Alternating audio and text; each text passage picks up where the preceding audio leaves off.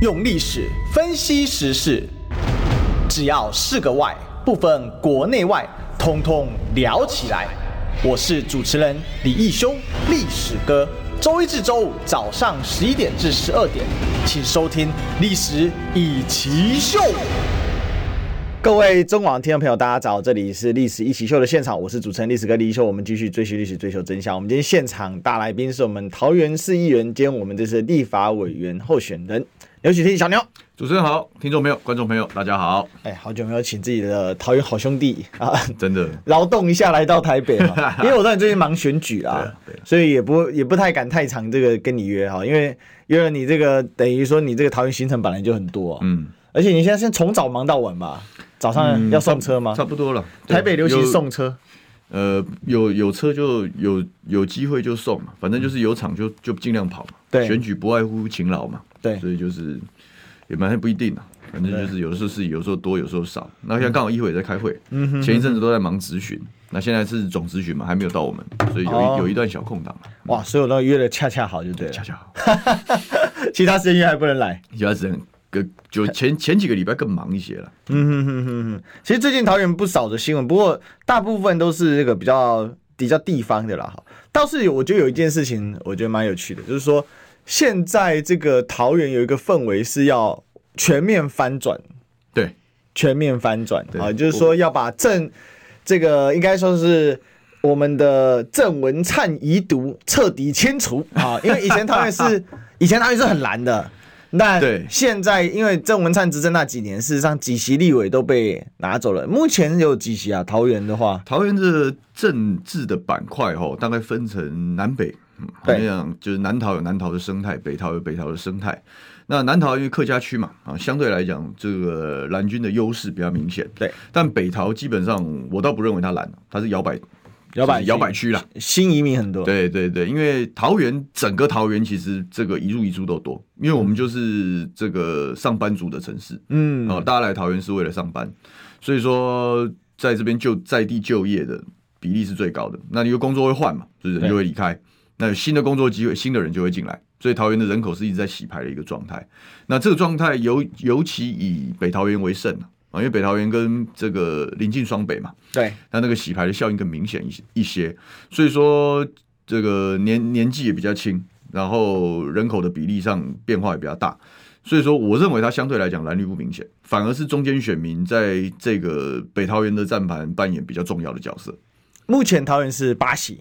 六席，六席，六席之后会，可是人口其实在增加，所以之后还。如果下一次的选区重划了，按照人口的结构来，桃园会再多一席。会再多一席，就到现在，现在人口最符合加多一席的是桃园。对，因为现在等于少一席嘛。对，现在因为现在六席，六席的话几蓝几绿？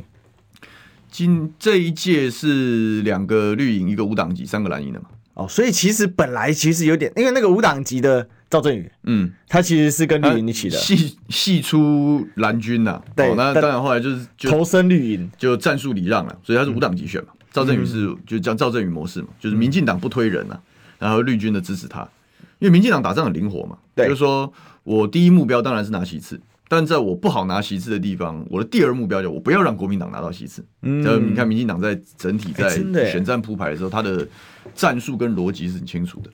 所以就产生了这样子的一个一个一个一个变形了。对，嗯哼哼哼。那目前来说，其实基站区呢，哦，就是小牛这里啊，然后另外就是第四选区啊，小牛是第一选区啊。那第四选区的话，就赵振宇那一席。不，第四选区是万美玲那一席。哦，万美玲。第四选区算相，现在国民党三个现任的立委，就是桃园的万美玲立委、平镇龙潭的吕玉玲立委，跟中立的鲁明哲立委，选情都算相对稳定了。嗯啊，因为他们也都认真嘛，就是说。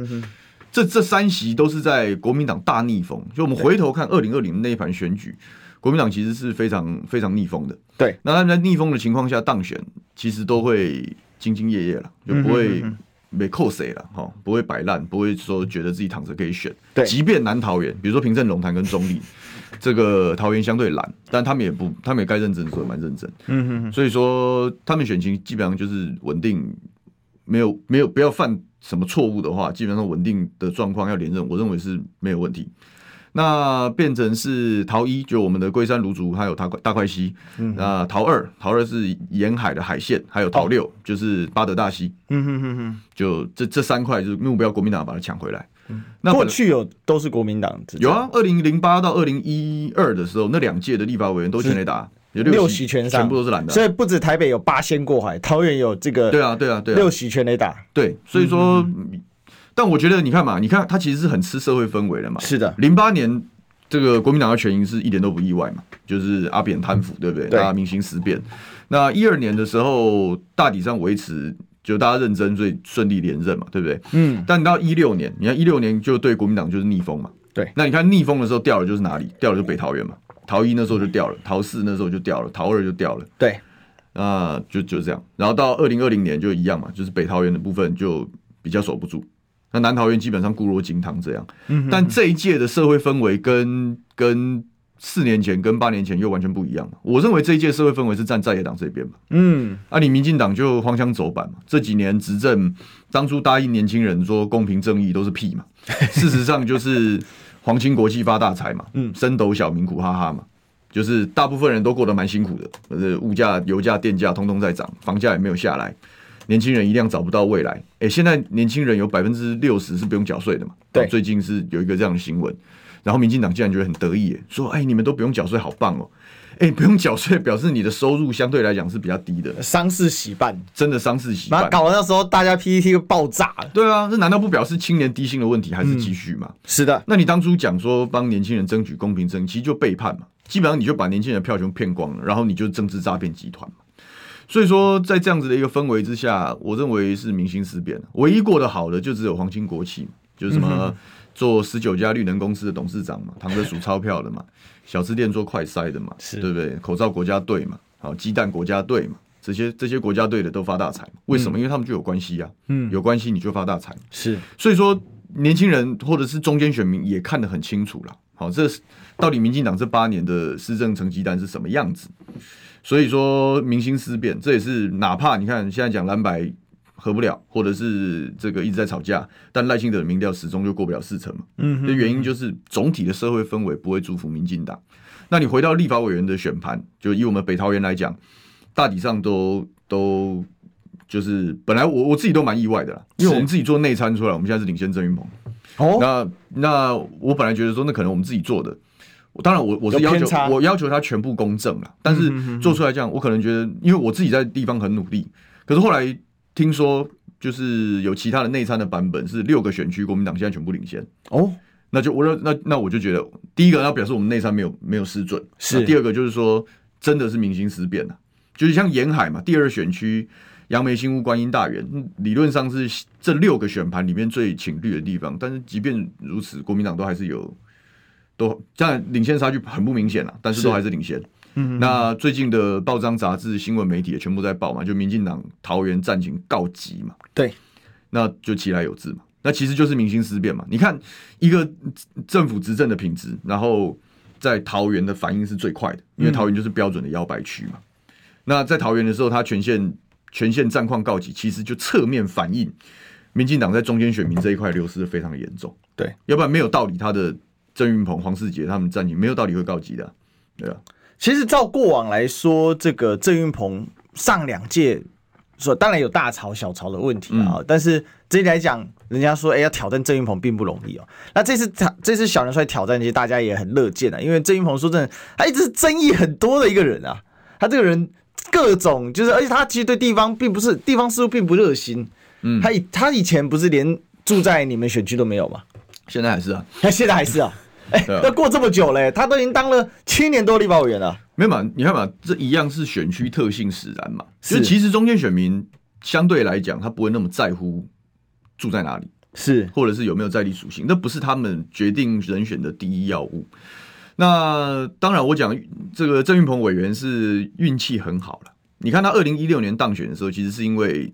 那个时候大家要说国民党不倒台湾不会好。对，那二零二零当然是韩市长有争议嘛，那一场选举就是基本上就是一个仇恨对决嘛，就是就是支持韩国瑜跟反对韩国瑜的的总体对决嘛。对，那当然民进党当然把握了他们的媒体，他们的各自造谣了黑韩产业链的发挥到极致，所以带出带出了那个讨厌韩国瑜的风向。那那郑运鹏这两届其实根本他根本不需要在地方上有经营啊，反正他就是跟着大风，随着大流，他就可以轻松当选嘛。所以这两届其实抗中保台最受益最大，其实我们可以说就是郑云鹏。对啊，所以所以那他当然对地方就不会有感情，因为你不需要经营啊，哦、因为你不是靠这个选上的，你不是靠这个选上，嗯，你然后他合理也不需要在乎这个事。所以他可以跑去当党团干部，现在自称自己是国会领袖或什么的。真正的国会领袖，如果你真你真心要这个帮忙协调法案或什么，那你就不分区嘛。对、啊，我那时候出来参选的时候，我是叫林非凡下来选嘛。我说你郑运鹏你要当国会领袖，去不分区。嗯，就这才是真正民主大家跑位的合理的安排。对，结果他也没有，也他继续要选。那我就觉得你就把第一选区选民当韭菜嘛。因为你如果要进立法院，你的目标是要做国会领袖，你要做党团干部的话，那你就不要，你就不要在自己身上扛那么多责任啊！你你你觉得，你觉得选区立委没有选区立委的责任吗？嗯，好像不是这样吧？至少要跑一下地方吧？你也不是说跑不跑的问题，你要关心地方的，对啊，你要关心地方的事物呢。对，比如说这个去年的美孚大火，你人在哪里？卢竹的美孚大火，没看，南坎烧三个礼拜，凑凑三个月，相亲这个求助无门啊！美孚大财团又扣谁？嗯，那遇到这样的事的时候，你人在哪里啊？没看到。你难道不应该帮大家伸张正义吗？就类似这样的事情，其实族繁不及备载。又或者是我们最近在讲这个这个卢竹的长生火力电厂要扩建，嗯，龟山本来国光电厂扩建被我们挡下来，现在又卷土重来，为为什么？为什么？因为能源政策的问题嘛。他需要一个电厂，然后他是站在党的最前面嘛，帮党的能源政策辩护嘛，一天到晚在那边。在四大公投的时候，他领先冲锋，对啊，他都从来不跟他自己选区的选民讲，如果我们照民进党的能源政策的安排，龟山的火力电厂要扩建，芦竹的火力电厂要扩建，中油的炼油厂搬不走，因为天然气的需求越来越高。嗯，你为什么不跟选区选民讲这个事？所以这就这样嘛，你哪去扣谁用大流当选，你不需要选区的支持，你也不在乎选区的感受，你满脑子只有你政党的时候，那你第一我们第一选区的选选民跟跟投票选民就被当成韭菜嘛。嗯，收割你刚好啊，踩在你头上当自己发展的养分，这是我绝对不能接受的嘛。嗯哼，那我们非跟他战不可嘛。所以我讲的在在不在地，我倒不不太在乎他是不是住在这里，是或者是有没有全全跑行程，有没有全勤，我认为那都次要。可是你对于你地方的事物，你对于你地方的发展，你没有认同，甚至你你你消费这样子的选区的时候，嗯，那我绝对不能接受，那就非战不可，非把你打下来不可嘛。嗯，这也是。我们在选，我们在民这这一阵子的民意调查，成长的速度非常快。我我都不瞒各位讲，在初选的时候，五月的时候，对，有我们做国民，我们参加国民党的初选，那当然跟郑云鹏做对比嘛。对，我输他十九趴呢。哦，你输他十九趴哦，人家选过市长哎，哎，你不要觉得，虽然他争议很大，但知名度吃你吃吃多少？哦，因为至少反正听两个人名，刘许婷、郑玉鹏。对，没有听过刘许廷吗？听过郑玉鹏？这郑运鹏吧？所以吃。输十九趴，尤其你们这个选区外来移民很多，啊，我们现在内参做民他七趴了，五个月呢，哇，五个月我追二十几趴呢，为什么？啊，就民心思变嘛。那、啊、他这五个月在干嘛？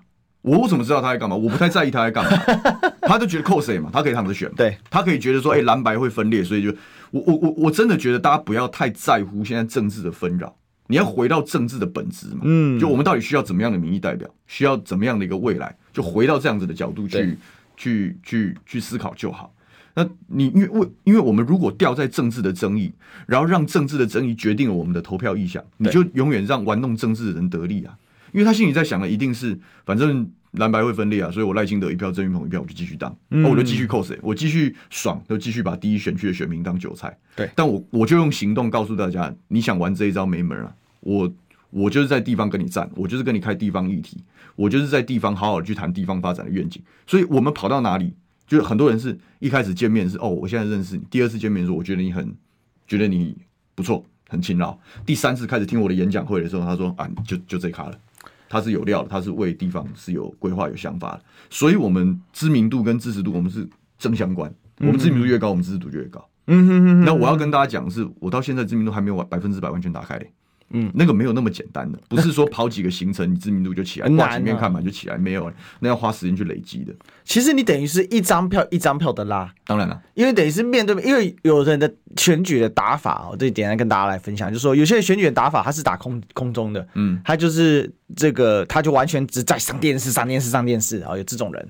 那也有一些人呢，他是完全陆战的，他就只在在地方每一个行程都到，嗯。那可是我觉得小牛是有点结合这两者的味道在。要选立法委员，你本来就是两项都要会。嗯嗯。如果就大家都讲说，有些人就说啊，现代可能多多多打一点空战，打知名度或打议题就好。但是你如果地方的东西你脱节了，或者是你跟地方没有连接、没有想法、没有沟通，嗯，那我也不认为你当了立法委员之后你会有什么好的品质了。因为我觉得跑行程或者是参与地方，是不是一个过程？对，就不是为跑而跑。很多人都讲为跑，因为很多人讲，因为我要看到你本人。我认为这个想法是很很单一的，是就那只是一部分。但我不会为了说，因为你只是要看到我本人，我去跑行程。我反而是把走动地方当成对地方的了解嘛。你多跑几次这个地方，你就会知道这个地方的选民结构长什么样子，这个地方的公共议题他们在乎的题目是什么。你在每一次致辞跟大家对话下去跟人家聊天的时候，你就慢慢去摸清楚说，哎，这个选区需要的是什么东西？这叫了解民末，这才是本质嘛。你要跟基层人民站在一起才是本质，而不是你形式上的出现或者是不出现嘛。所以说我们在一边跑一边就是在认识这个选区，然后也加强跟大家的粘着度。那以目前来讲，我是觉得反应是很好的。那我就觉得这个方式，这方当然把自己累死了。凭良心讲，因为当你现在是天天开讲吗？当对我现在每天晚上都演讲会嘛，然后哇，每天有行程就尽量去跑，能够亲自到就亲自到。那你一边要做这件事，然后你一边要在公共议题上，比如说我们要帮张善政讲清楚台积电是怎么回事，对不对？呃，台最近我们讲电厂扩建案，我们讲观音有 SRF，对不对？这是桃园的大的公共议题，航空城的破迁，是问题都还在抗争，我们都还是要参与，都是要追踪，还是要做功课，其实是非常疲劳的。就是说你空路并进是疲劳，可是只有空路并进才配得上第一选区啊。嗯，我们桃园第一选区是刚好刚好就是讲半城半乡嘛。就有些人在乎的是传统，他希望看到你，希望跟你有近距离的接触，但是也有很多是新兴选民，他希望看到你在议题上的态度，他希望你看到政治人物的风格，他希望你维持良好的形象，他希望你有很好的学经历。就在第一选区要打仗，我觉得就是要就是全能型的人才才有办法赢。那现在当然我们很辛苦，但我们就觉得要努力鞭策自己往前，因为我觉得用这样的方式才对得起乡亲的栽培嘛。好，我们这个来考验一下小牛。那最近。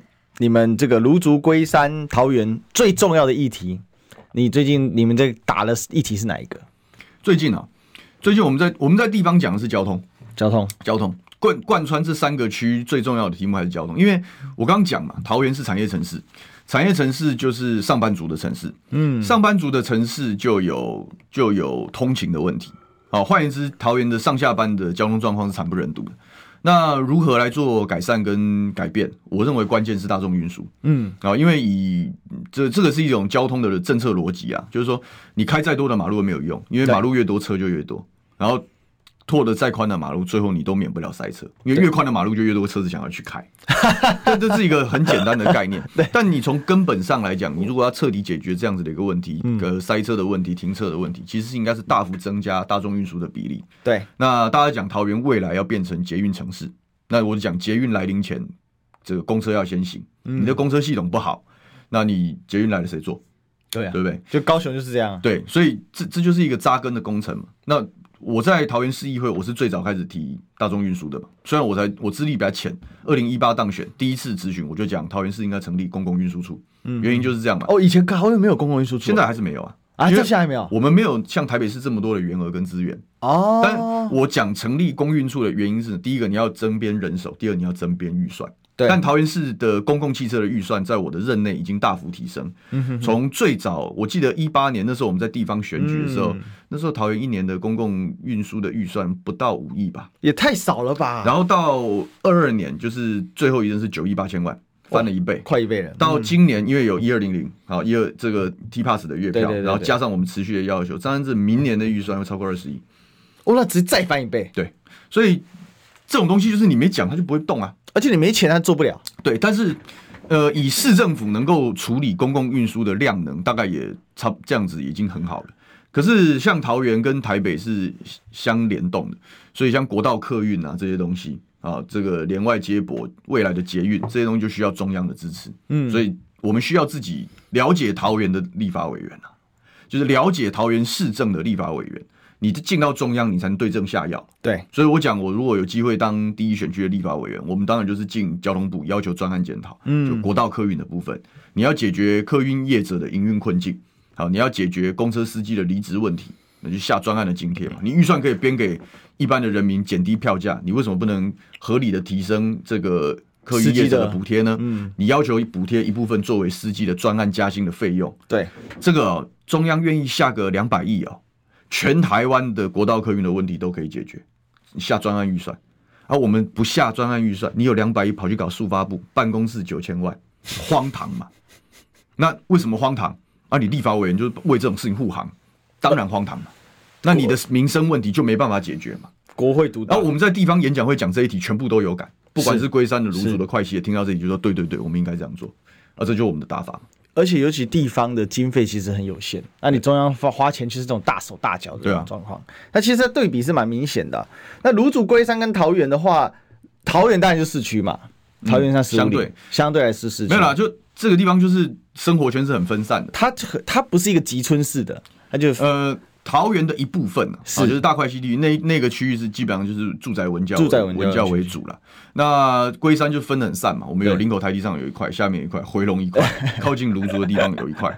那芦感觉龟山四分五裂。对，然后芦竹的话是南崁一块，大竹一块，三角一块。哦，大竹那边也算是芦竹。对对对。哦，所以其实很难跑哎、欸。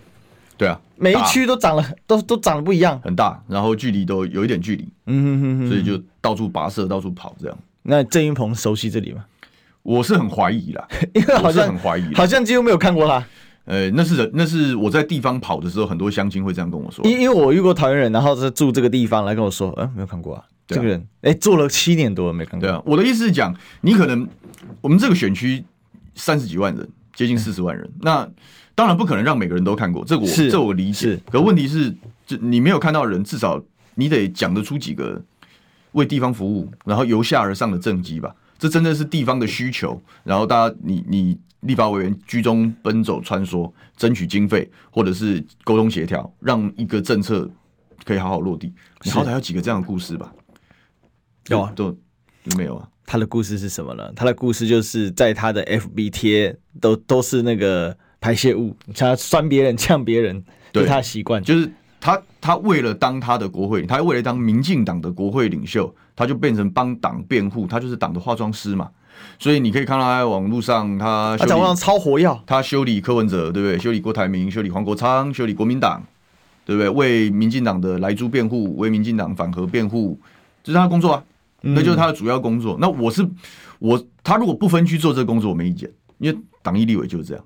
但是如果你占着第一选区的缺去做这个工作，我就很有意见嘛。所以非选不可嘛，所以他把这个桃园第一选区变成不分区了啊，啊！但是我们也不能把广告呢啊跟广播混这个搞不清楚哈，我们一定要进个广告。想健康怎么这么难？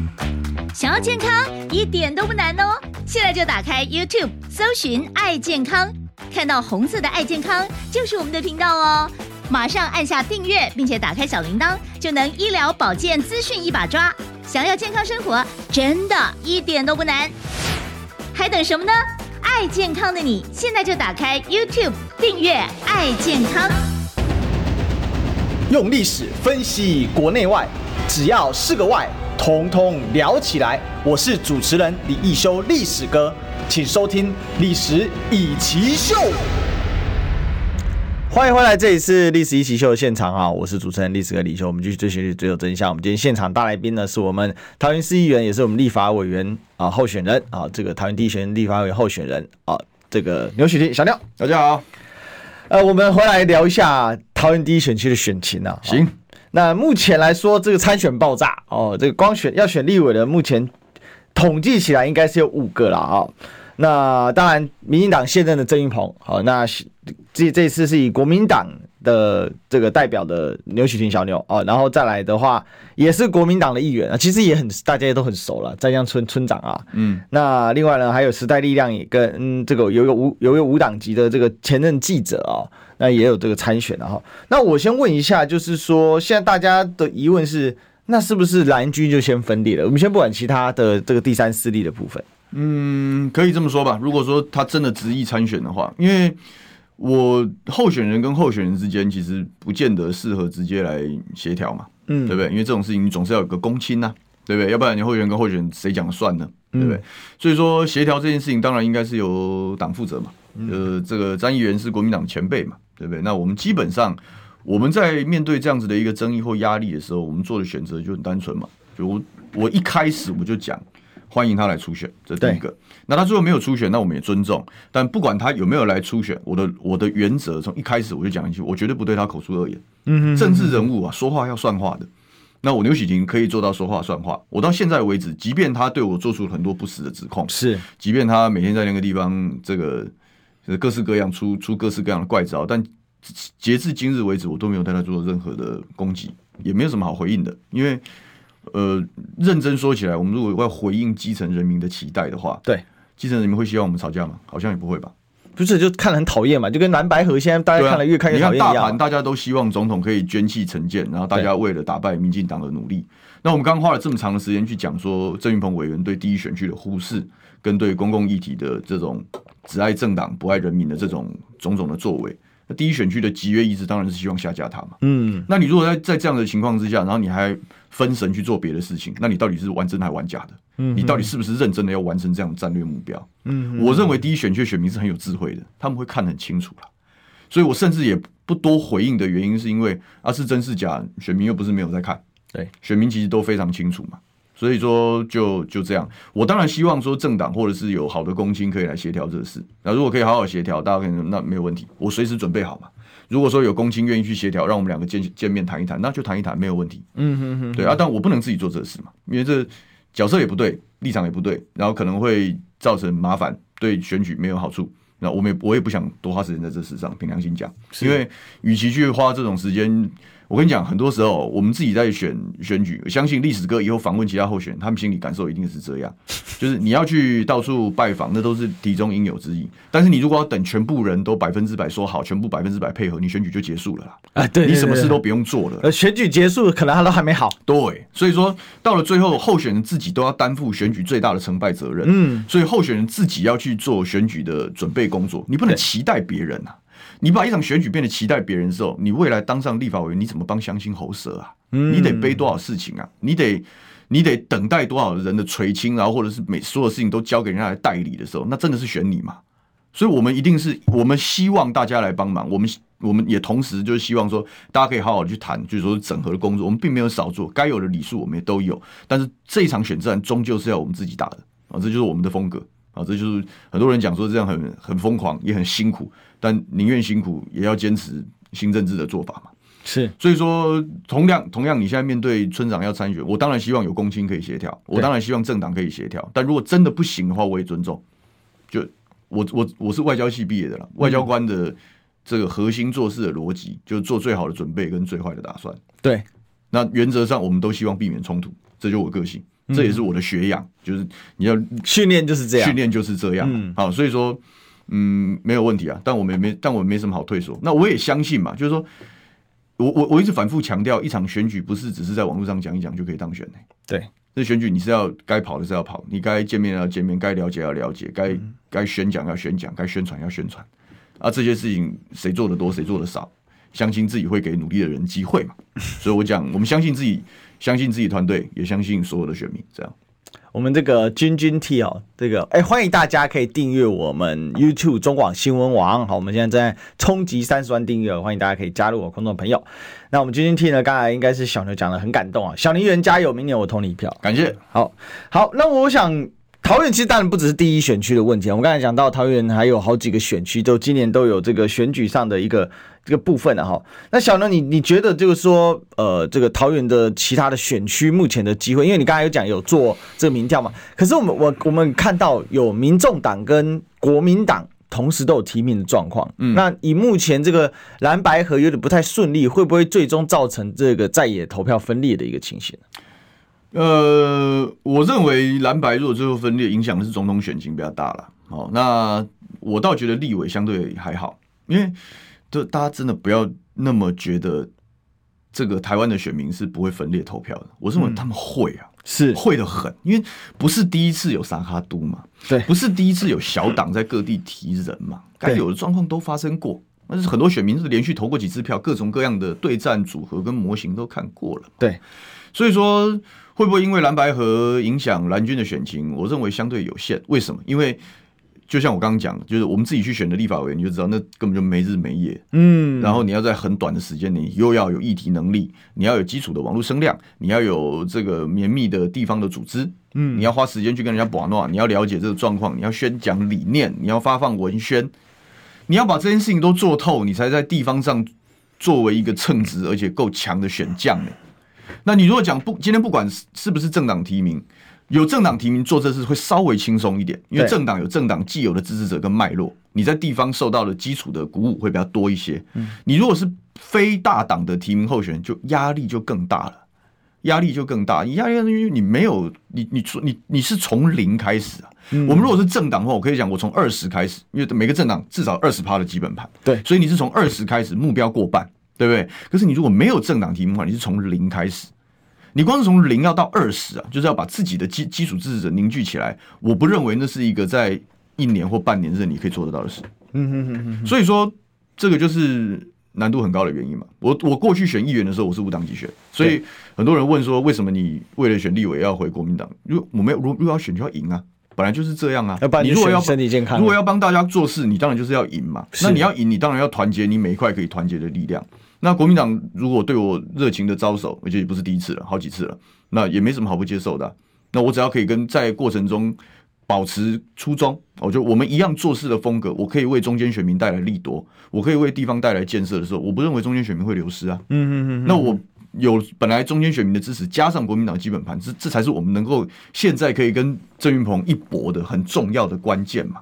因为第一选区要的就是你又要基本盘，你也要中间选民嘛。对。那你在其他的板块来讲的话，它一样啊。所有要胜选的条件都是你要有政党的基本基础支持者，加上中间选民才能过半嘛。那那你说小党提名候选人，而且关键是准备时间不足嘛。对，你如果说两年前就开始布局选举，然后开始跑基层，开始热络，开始把自己的一股第三势力的力量先凝聚起来的时候，你现在下来选，哇，那有可能变成一败一败的一个状况。嗯，可你如果不是这样，然后你又不是全国。百分之百集中的焦点的时候，嗯，你要在很短的时间拉起来，几乎是我认为是难度是极高的，还是看长时间的经营了。所以说，即便民众党在桃园第六选区、第六选区、第五选区有提人，但我嗯，嗯，我认为国民党在那个地方的组织基本上还是是很坚固的。第五选区吕玉玲委员本来就是他们就是自从平镇开始发家，然后做立委做的，他也是各式各样的风浪都遇过了，对。就一六年的狂潮，他也顶过了；二零年的狂潮，他也顶过了。啊，就嗯，事实上，人家如果没有一点点成绩，哪里顶得住呢？对不对？嗯、那第六选区这个若华，若华当然是新人嘛，对啊。可是那人家议长在这个地方，他准备很久了。嗯，就是议长准备这一盘第六选区的选举布局是很早以前就开始了，这是一般人不知道的事情。所以说，在陆军的统合跟强度上。这六个板块里面，我认为陆军实力最强，搞不好是第六选区。是，所以说赵振宇也讨不到便宜，那原因就这样嘛。所以说，这个民众党的参选有没有办法冲击到立委的选情？就是我们都会认定他是在野分裂，包含我第一选区在内，我也会认定是在野分裂。但是如果候选人的准备充足，如果候选人的努力足够，那是分裂，但分裂不见得是危机。嗯哼，是分裂，但不见得是危机哦。对，不过我们看到一个点是说，这个因为第六选区最近讨论度还蛮有的，因为柯批好像也蛮重视这一块的啊。嗯，这个几次也是特别去拉了这一个新的民主党的议员。那你觉得目前来说，因为赵振宇之前是很强啦。对，他之前是很强，但是因为他之前发生过重大贪腐的问题嘛，嗯，他形象上很受挫了。对，一一度是被逮捕，我以为他不会再选下去，没想到这一届民进民众党啊，不是说错，民进党还是选择跟赵正宇合作，是什么原因呢？这个这个就要问，如果你访问的是民进党人，他可能可以给你一点内幕，那我们就不去不多去臆测，也不多去了解了。但是，呃，显然嘛，就他我认为他也思考了一定的对战组合了，就是说，如果国民党有绵密的组织的话。呃，本来有听说桃六是要派年轻的刺客了，但是我如果你的选区的属性加上议长的提早准备，那若华也跑得非常的勤，那是非常认真，所以说你就算你用年轻刺客，搞不好也是打不赢啊，嗯哼哼，对不对？那何必那何必那个呢？对不对？那就干脆继续吧，这样。我猜啦，我猜啦，这比较准的，你可能要问民进党人了，对啊。那不过，那你会不会担心？比如说，因为桃园是。民众党少数提比较多哦，就复数选区的这个的的县市了哦，他们就算是锁定了桃园这一区。为什为什么民众党对桃园这一区特别有有兴趣？因为刚才我们不是也有提到说，在第一选区本来还有一位记者，那他现在也有参选，对，好吗？对，他本来也可能要挂民众党，所以六席里面，民众党曾经有兴兴趣，竟然达到三席啊，那最终提了两席。呃，我觉得蛮特别，他们对桃园锁定桃园是因为。觉得桃园比较年轻嘛，跟他们属性比较接近。对啊，桃园就我刚我们一开始不就讲了吗？桃园是摇摆区啊，嗯、桃园的中间选民比例本来就很高，所以这对就是民众党就是哎、欸，这个选区我是有机会的。对啊，想要我我我我以当然我现在是党的提名人，但是我凭良心讲，如果回到桃园市民的角度，其实本来就应该我我是鼓励竞争的，就是你要提就来吧。嗯哼，哼，本来要选举的人没有这样的心脏，不要选举了。哎，对对对对，就是就是要敢于接受竞争跟挑战嘛，而你自己。那竞争激烈，候选人才会认真啊，对不对？就这样啊。那我相信人民会做出对的判断。那民众党要在这里要要在这里未来经营，我认为是有机会的。因为很多人最近都在讨论蓝白合，然后在思考，就是说到底到底那个可以可以的地方在哪里？很多人会讲说是位置乔不定或者是什么。我我我从头到尾都不是在想这事，就是大家其实其实要认认清一个现实啊，就是说国民党支持者的属性跟民众党支持者的属性毕竟是有落差的。其实落差蛮大的，就就是很多人最近在讲，就是他不是像亲民党，因为亲民党、国民党系出同源，系出同源，对不对？类似这样，他不是这种系出同源的概念，嗯，他其实就是，甚至我们都可以直接讲，民众党起家其实是讨厌蓝绿两边的，这股才是比较容易成为民众党的中坚力量，嗯哼，所以，嗯，你要他去靠任何一边，其实都会都跟他本来的基础支持群众会有一部分的汉格，我认为这才是，呃，我猜了，民众党高层跟柯 P 最在乎的问题。就真的合得起来吗？基础支持者合不合得起来，这是一个很大的问题。那我们作为从国民党的角度出发嘛，我们现在作为蓝营的选将，从蓝营的角度出发，你应该要思考的是说，为什么会有一群选民，现在民进党做到荒腔走板，那为什么还是有一大群选民对我们很难接受？哎、欸，你反而应该要回到基层的想法，这是关键。就是说你，你你基层的群众在想什么？那我们自己在作为地方的选将，我们也我们就是要很谦卑的去谈这个事。好，我在我的你要先进广告的，对，没有错。回来接着讲，被你抓到了，我们进广告。我关心国事、家事、天下事，但更关心健康事。我是赵少康，推荐每天中午十二点在中广流行网新闻网联播的《听医生的话》。我们邀请到的都是国内数一数二的医疗权威，给你一个小时满满的医疗资讯，让你健康一把抓。除了收听以外，还要到 YouTube 频道上订阅 I Care 爱健康，按赞、订阅、开启小铃铛，爱健康三支箭，一件不能少。用历史分析国内外，只要是个“外”，统统聊起来。我是主持人李易修，历史哥，请收听《历史易起秀》。欢迎回来，这里是历史一起秀的现场，我是主持人历史的李修，我们继续追求历史，追求真相。我们今天现场大来宾是我们的立法委员候选人牛雪清小牛，大家好。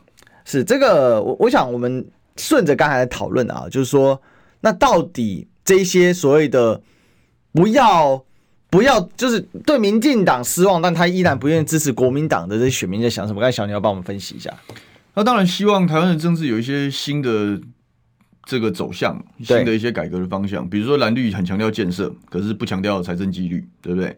呃，蓝绿强调沟通协商、沟通协调，但相对来讲透明度比较不够啊，这是传统政治被人家诟病的一个地方嘛。那当然这也是民众党非常重要的主要的选举诉求嘛。是，所以说蓝白到底，但合当然最好，我还是希望可以合了。那但我们我们自己呢，因为那个是高层谈判的事情嘛，所以基本上我们在地方能做的是，我绝对不会对对方的支持者口出恶言。嗯嗯，就我觉得你。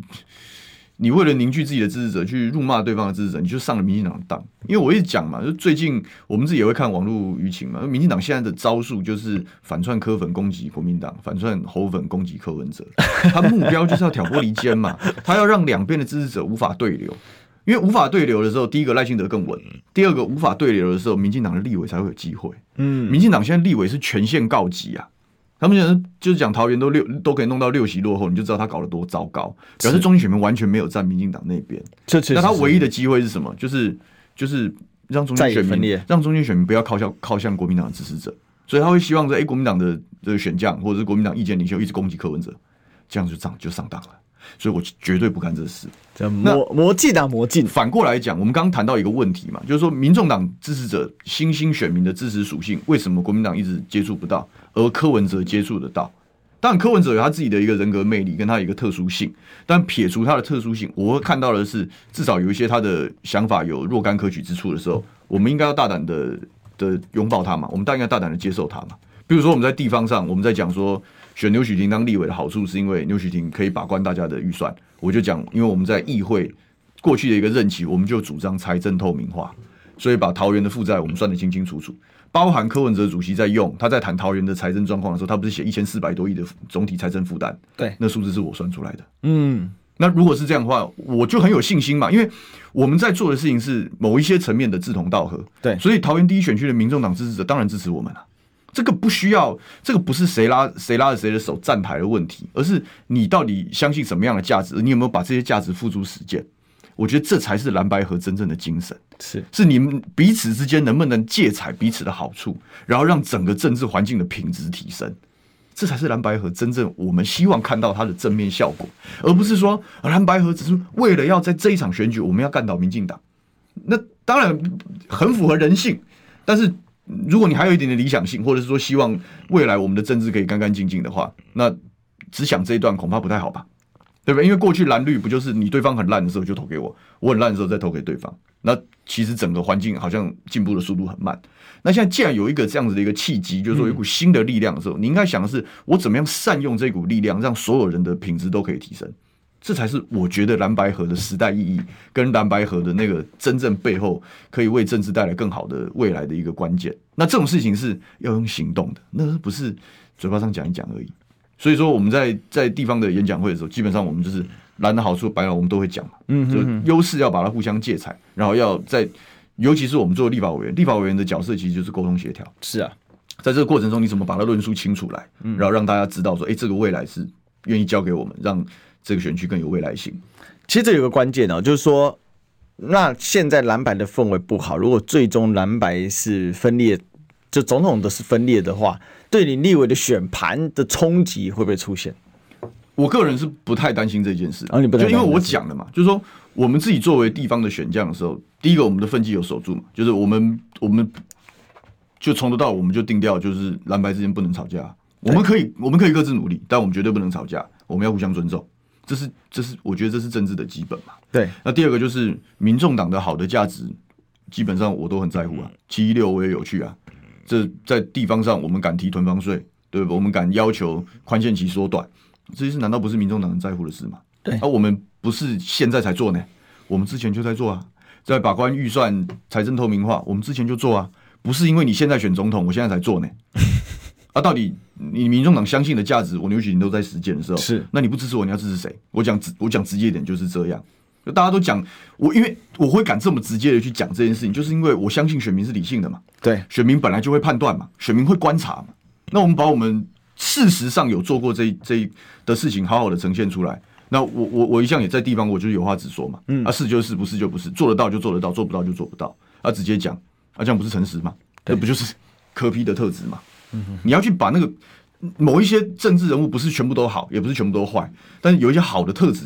要学起来，是让政治品质变得更好，那就是那就是那就是时代意义啊！那就是为什么这次国民党，我我也不觉得，因为我们很接受民众党的一些概念，就觉得国民党不好，不会啊！我觉得国民党刚刚主持人有讲，国民党是未来永远都拿不回年轻人，我我不是我不这么认为啊！哦，这一次国民党好就好在，你不觉得我们立法委员的阵容是很漂亮的吗？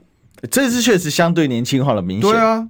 那不就交替了吗？或者是传承了吗？甚至有些选区是候选人，民进党比国民党大很多。哎，就像你，不就是这样吗？这一方五十岁，你才三十三。那只要我们在这一场选举中认认真真的表现，干干净净的选举，然后好好的当选之后，好好的服务乡亲，难道不会有年轻人觉得说，哎，我们同一个世代的，即即便他是国民党，我们过去不太相信国民党，但我们可以相信这些人吗？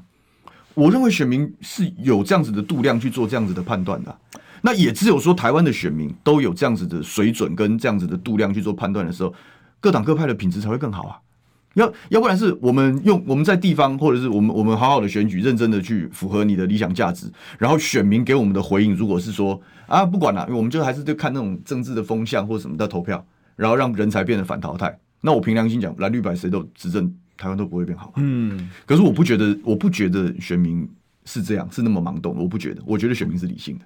那其他地方我不敢讲，但桃园桃园第一选区尤其，哦，我们这我们这个选区的平均年龄只有四十岁而已，欸，超级年轻呢，就超年轻的，比郑云鹏还年轻。当然啦，郑云鹏五十岁了，就是本来就是拼未来性嘛。所以我我我我对自己的选情基本上蛮乐观的原因就在这里。但我们也全我们也绝不松懈了，我们也绝不松懈了。就是如果我们领先，我们就目标就一定是乘胜追击，我们要扩大优势。所以郑云鹏没办法再拿他八年前那一招了，动漫仔。我随着年纪的增长，我觉得是这样了，就是说。一个政治人物，像我自己喜欢踢足球，对，我如果平常该做的事都有落地，然后我去踢一个足球，那没什么不对的。就如果你郑云鹏平常该做的所有事情，然后大家非常满意，服务品质好，建设有落地，然后有关心选区，了解地方的脉动，有提未来性，这些东西做得好，你有余裕玩钢弹、玩手游，我，我佩服你啊！嗯，因为你就是厉害嘛，你做事有效率，然后大家可以满意，然后你还可以休闲，维持你的生活品质。这政治人物能够做到这样，就是最好的。嗯，时间管理大师。啊，事实上就不是这样啊！啊，事实上是其他东西该做的都没做，然后他有时间玩手游，他有时间玩钢弹，所以选民会生气呀。选民会觉得说，你都有时间去搞这些东西，然后我们的问题没有解决的时候，你人不在，那你搞屁呀！但他就是扛棒也还是用这种风格，对对嘛，就觉得很搞笑。他就是又想要用风向，又想要用廉价的方式，嗯嗯，去选举嘛。那我觉得在这次第一选区选举，就是就是就是很大的反，就是很大的反差嘛。一个是这种这种。这种玩世不恭的这种这种心态，面对勤勤恳恳的政治人物，你选谁嘛？我们就交给选民来做决定嘛。那一个是人家背后这个，他当然是什么所谓的国会领袖了，所以最后一定有很多的皇亲国戚会帮他站台了，那就权贵了。最近就开始在帮他站台。我们是，我们没有，我们就是跟人民的，我们就是小型演讲会了，我们就是跟人民站在一起了，就是庶民站权贵了。我我我我们就是这样子的调子打下去啊。那最后能一个候选人能做的大概就是这些嘛。所以说，接下来我们就交给选民来做判断喽。其实刚才小林讲一个观念，我非常有感啊，就是说台湾已经到了世代不得不交替的时候了哦。或者直白的讲啦，你看最近出来的几乎很多都是七年级后段的哦，如果就至少七年级以下，因为到七说真的，七年级前段都已经迈入四十了。是啊，对啊，那到到现在这个七年级中段的后段的，甚至到八年级初的，慢慢的出来，也等于说，因为我们经济起飞、受享受那个成果最好的那个世代，现在他们已经慢慢到了。到了一些界龄的一个年纪了，没错，所以他事实上我们知道嘛，这个四年级到五年级，他算是对经济起飞的这个成果是比较多。到六年级是享受后这个就就是经济成长的余温的那个时代，到了七年级是经济相对比较停滞的这个时代。对啊，所以。到了八年级之后，那所以好多年轻人都躺平，所以我是觉得那个世代的感觉在台湾特别明显，因为台湾是个新兴经济体哦，这个很不一样哈。就之前我自己的直播的时候，我也带着大家去看哦，就说美国到底有多先进？因为我这阵子都在做什么？我最近在做那个清末的革命党哦。那到底为什么他们要革命？就他们看到了什么？他们看到的就是。哇！那当时的美国那车水马龙，那个就是那种是是是是内政啊，对，是公平正义，是分配啊，他们只是这个嘛。他们看到自己的国家的残破，他们震撼感极强。那台湾就双重嘛，第一个台湾这几年的这个停滞感啊，第二个就是世代的落差感很大，因为每一个世代所经历的时代落差太大，是时间变化太快了。所以刚才小牛其实讲到那个，我我觉得这次最有感就是说。国民党的整个体制正在慢慢的改变，哦，就很多年轻人冒出头。最后一点点时间，我们让小年结论吧。那就既然都，我认为国民党这一次的提名策略做了很大胆的改变嘛，相对年轻化。那我觉得关能不能顺利的走下去，关键还是在于选民的判断。嗯，那当然我们都希望，我们自己都非常认真的，同同世代的，我们讲二零一八这一批的，大家都互相交流。那我们在地方，我们也不像以前有党国奶水啊，或者大佬资源，没有这种东西嘛。那基本上我们都是一步一脚印去走出来的。那我觉得用这样的方式继续往上爬，取得更大的话语权，做出更多的成绩，那就是国民党能不能百年老党重新形成的关键。嗯，那一方面是我们自己努力，那二方面就是要交给选民来做有智慧的选择了。嗯嗯嗯，好，这个我们就继续看下去。好，我们今天谢谢小牛。